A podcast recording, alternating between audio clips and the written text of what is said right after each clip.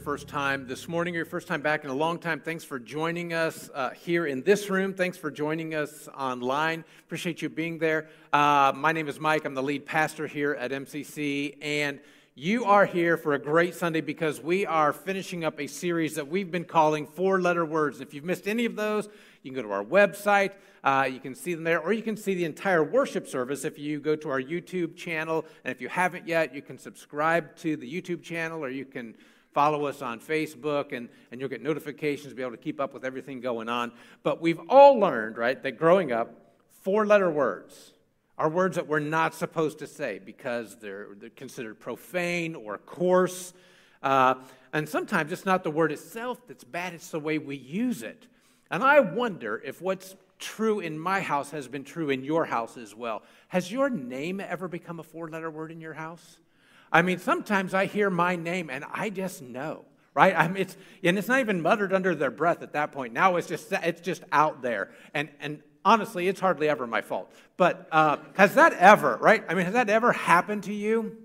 So we took this idea, four letter words, and we applied it to words that we as followers of Jesus that we might find as offensive as a four letter word. And the first of the three four letter words, first of the first three of the, that's it, first three of the four letter words. Wow, that's really hard to put several numbers in one sentence. Good, good thing I don't do math. Uh, but uh, the first three weeks, we talked about words that we consider four letter words. Today, and I want to make this real clear, we're looking at a four letter word that God considers a four letter word. I want to make sure you catch the gravity of that. So, this last word we're looking at today is the word lies. And really, the question we need to ask ourselves is do grown ups need to lie? Is that just it's just part of you know what it takes to sort of get through life and to make things happen. Uh, just a couple of weeks ago, uh, Kelly Renee Turner uh, reached a plea deal with prosecutors. She was accused of lying about a slew of serious medical conditions that her seven year old daughter, Olivia, allegedly had, uh, going as far as claiming her condition was terminal and using the fake condition to get thousands of dollars in donations and in special treatment for her and her family. I don't know if you saw that or not. And I know, listen, I know there's no way in the world that no one here, right, would lie about something like that. And, and, and because when we talk about something like this and compare it to something like that, uh, I, I, don't do that. I mean, I might, I might tweak the truth occasionally, right? Or, or I may exaggerate a little bit. It's not a total, it's not a total lie. It's just not, you know, the total truth. Uh, but come on, everybody lies sometimes, right? I mean, how big of a deal can, seriously, how big of a deal can it be? Well, I don't know. You suppose any lies have been told on the global stage recently that might be a big deal? And we know the anxiety that lies of that magnitude cause. And listen, as you continue, even this morning, to get the news or notifications, uh, the best response that we can have as the children of God is to be people who spend time on their knees because a chaotic world needs to see a church that finds peace in our eternal God. And I appreciate so much Eric's prayer this morning as we began. But we're aware of that, right? We already know on a big stage what lying does. But what about the lies in your world that don't impact, impact the world? Uh, does that make them okay? Well, let me ask Do you think there were any lies told in your house this week? just in your house. Wasn't any lies were told in your house this week? How about in school? Do you think any lies were told in the school that you go to? I think any lies were told this week. How about at work? Any lies told at work this week? How about here? Already this morning. Think there are any lies told in this place? today. I said earlier, God considers this a four letter word. Look at what the Bible says. Proverbs 6, and I, love the message version on a couple of these. I wanted to make sure you got that. Here are six things God hates, and one more that he loathes with a passion. And top two, eyes that are arrogant. But number two, a, tie, a, a tongue that lies. Proverbs 12 tells us that God can't stomach liars. He loves the company of those who keep their word. In the New Testament, Paul would write this to the church in Colossae Since you have taken off your old self, don't lie to each other if with that life being gone, don't lie. And all the way back in Leviticus, beginning of the Bible, right? do not lie. I mean, weren't you told that growing up? Wouldn't common sense tell us that people in general believe that lying is wrong? I love what Wayne Smith, he was a preacher down in Kentucky, very funny guy. He said, If you know you're lying and God knows you're lying, it's the same as telling the truth because two negatives make a positive. And, uh, and he was kidding, he was just being funny. But people tend to live as if that's true. A new study uh, shows that most people average fewer than two lies a day. And the way they wrote it, the way it reads, it's almost as if that, you know, that's really good. We only tell two lies a day. Most of us only tell two lies a day. That's really good. We're averaging a really good number. Lying, they also found lying comprised 7% of total communication, and that 90% of all lies uh, were little white lies. So, not real big ones, you know, just those little, the little white lies. Uh, that's what the Bible calls little white lies. Oh, it's a phrase you'll never find in the Bible. And we lie to just about everyone. The better we know them, the more likely we are to have a serious lie with them. Um, and when we refrain from lying, only 45% of the time do we refrain be, uh, because it's wrong. I mean, most of the time it's things like fear of getting caught in the lie that's really gets us. And studies tell us that who lies the most. Do you think men or women lie the most? I got to tell you, yeah, first hour, the women all agreed uh, that, uh, that men lie the most. And you know what? They're right. We do. And we consider ourselves a better liar than you women. I mean, who are we lying to now, right? Uh, and young men lie more than old men. The question, why do we do that? Uh, if you've got your notes in the YouVersion app open, I've given you five reasons. I want to make sure you notice how I worded them. They'll also be on the screen. They're all in the first person. This offends God. I want you to be offended as well. Uh, so here we go. Here's the first one I lie to impress people. We call it stretching the truth, right? And, and sometimes it points to a problem with pride. Uh, children do this to get attention or to make others think that they're better than they really are. According to HireRight's 2017 Employment Screening Benchmark report, 85% of employers caught applicants lying on their resume or their applications. 80, almost 9 out of 10 people applying for a job was lying on their application. Uh, it's what weekend athletes do, athletes do to appear better. I read about one golfer who, uh, who lied so much that when he did hit a hole in one, he put down a zero on his scorecard. Uh, okay. Well, it was funnier in my room when I was telling that to myself. Um, Paul Harvey used to tell about the Stuttgart, Stuttgart Golf Club in Germany. Four men were shooting up onto an elevated green. One of the guys hit. Uh, and they couldn't find his ball. They assumed he, he, thought it went kind of long. And so his friends are all looking in the tall grass. And while they were doing that, he pulled a ball out of his pocket and dropped it near the fringe and said, I found it. They all chipped up onto the green. And when one of the guys pulled the flag out, they found his ball in the hole already. He had hit a hole in one. But the fact that he lied ruined the accomplishment. Paul Harvey went on to say, that they kicked him out of the club. And he was the president of the club. You know, in the Bible, Ananias and Sapphira told this kind of lie, and they got kicked out too, which is kind of a Bible joke. But uh, the second reason I lie is to avoid consequences. It's like the little kid in Sunday school who got his Bible verses mixed up and said, A lie is an abomination to the Lord, but an ever present help in times of trouble right? But that's how we treat it sometimes. Proverbs 29 says, Fear of man will prove to be a snare. In the Old Testament, you can go all the way back to the father of the Israelite nation. Abraham lied about Sarah being his sister, told her to lie about being his wife because he didn't trust God to protect him. In the New Testament, Peter denies knowing Jesus because he's afraid of being rest, arrested. And, and I want to ask this, and it's a little dangerous to get into because we want to treat this like a black and white issue. But is there a sliver of gray in here anywhere? And again, I, this is dangerous territory to tread into. Are there times when it's acceptable to lie? When it's the best alternative? I want to tell you there are a few exceptions in Scripture to the command not to lie. And one is if deceiving, telling a lie or deceiving someone, would actually save a life. It appears that it was allowed by God. There's a story in the Old Testament about a woman named Rahab who lived inside the city of Jericho. And when the Israelites sent spies in, she hid them on the roof and then lied about it to the king to protect their lives. And when the Israelites attacked just a couple days later, all the lives were taken in Jericho except Rahab and her family. They were spared. In the book of Exodus, Pharaoh tells the midwives that every male child born to the Israelites should be, should be killed. And the midwives, because they feared God, lied to protect the lives of the babies, and God rewarded them for that. Jonathan lied to protect his friend David.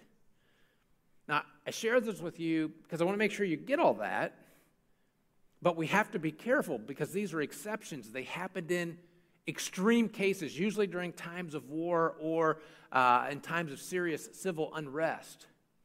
What we're talking about today is not to be taken lightly. You saying, if my mom found out what I did, she'd kill me. Listen, that's not, that's not gonna work. And so we want to be careful. Let me give you the third reason. The third reason I lie is to gain something. Now, when we do this, we want, we want to get our way, or, or we use it to manipulate other people. It can come as a form of false flattery, like when you're trying to butter someone up to get something, or when children under five eat for free and your child is a young looking six. Maybe it wasn't six and under, maybe it was 12 and under at the restaurant. Or you're a senior at the movie theater we asked, had someone ask Sandy and I if we were seniors. And, you know, Sandy's always quick, are you kidding me? And I'm like, well, what does that get us? Uh, she said, you just answer yes or no. I'm not allowed to ask you your age or show identification. We're not, by the way. But if you've lied to gain something, sometimes I gain to hurt others, or sometimes I lie to hurt others. I don't like them. I'm angry with them. And I want to damage them in some way. Proverbs reminds us that reckless words pierce like a sword. Tom Watson wrote this, it's in the notes. The scorpion carries his poison in his tail, the slanderer in his tongue. And you are just so angry that you want to do damage to them. And if the truth won't get it, a lie is just as effective for you. How about this last one? I lie to mislead others. It reminds me of the lady who was preparing to entertain guests. She went to a small grocery store to buy some of the supplies she needed. She stopped at the meat counter and asked uh, if they had a chicken. And the young man behind the counter reached in. There was only one left. And so he pulled it out, put it on the scale, and said, This one weighs four pounds. And she said, Ooh, I don't know if four pounds is going to get it. So he took it off the scale, put it back in there, acted like he was fishing around, pulled it up again, and this time had his finger on the scale and said, Ah, this one weighs six pounds. She said, ah, I'm not sure that's going to get it either. Why don't you wrap up both and I'll take them both home with me? yeah. Telling the truth takes effort, takes energy, takes time. Might not get you where you want to go. Uh, sometimes it's just easier not to. Have you ever told anyone, I'll meet you there, and then you don't? And quite frankly, you never had any intention of going. Or you ever told someone, I'll be home at five, and you know you're not going to be home until six? You know that but you don't feel like explaining that. Sometimes the truth isn't pleasant, and so we say things like, Man, you look great in that outfit. Or, I love your new hairstyle. Your kids were wonderful in class today. Hey, Mike, really love the sermon. Uh, we, we think we're doing the right thing at the time, but we're lying. And lying alienates us from God. I mean, you need to know what is happening. It alienates us from God. It undermines our relationship with other people when they find out. It hurts us, and it, it gets progressively worse. Joni Eareckson Tada said this words Do you fully understand their power? Can any of us really grasp the mighty force behind the things we say?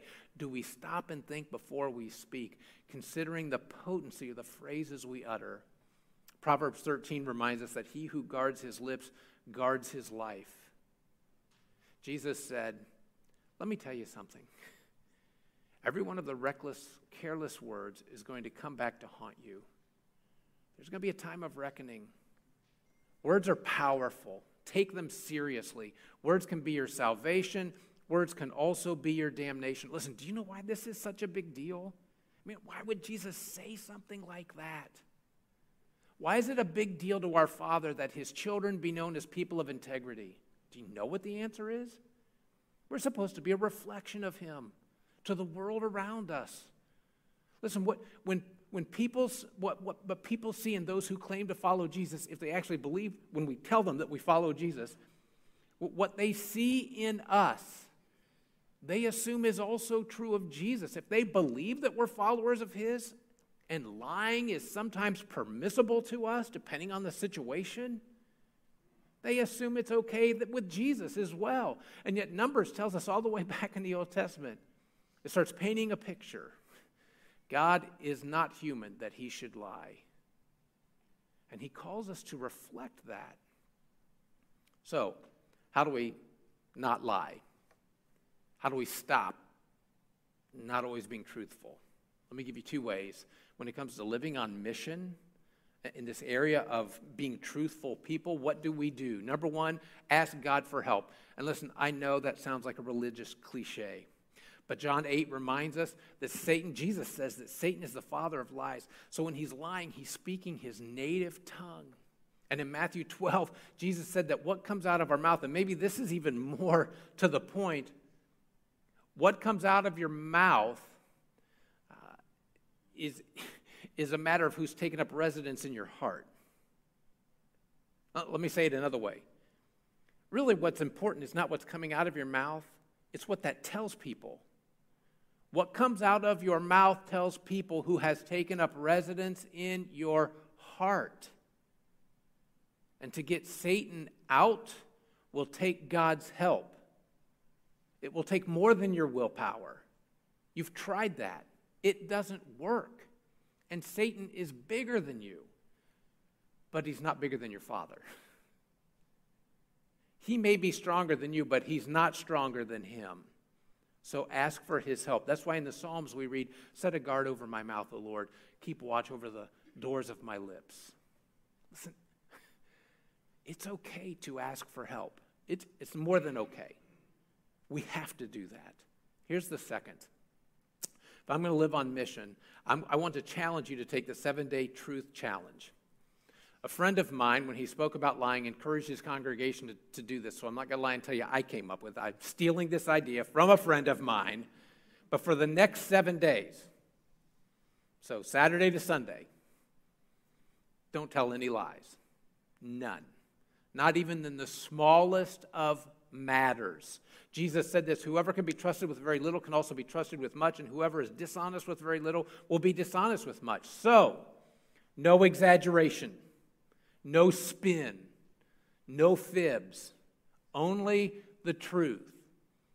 And if you slip up in the next seven days, if you slip up during this challenge, you confess it. You talk to your father about it. You may need to talk to the person you were talking to about it. So you confess your sin and then you move on. You got it? You move on.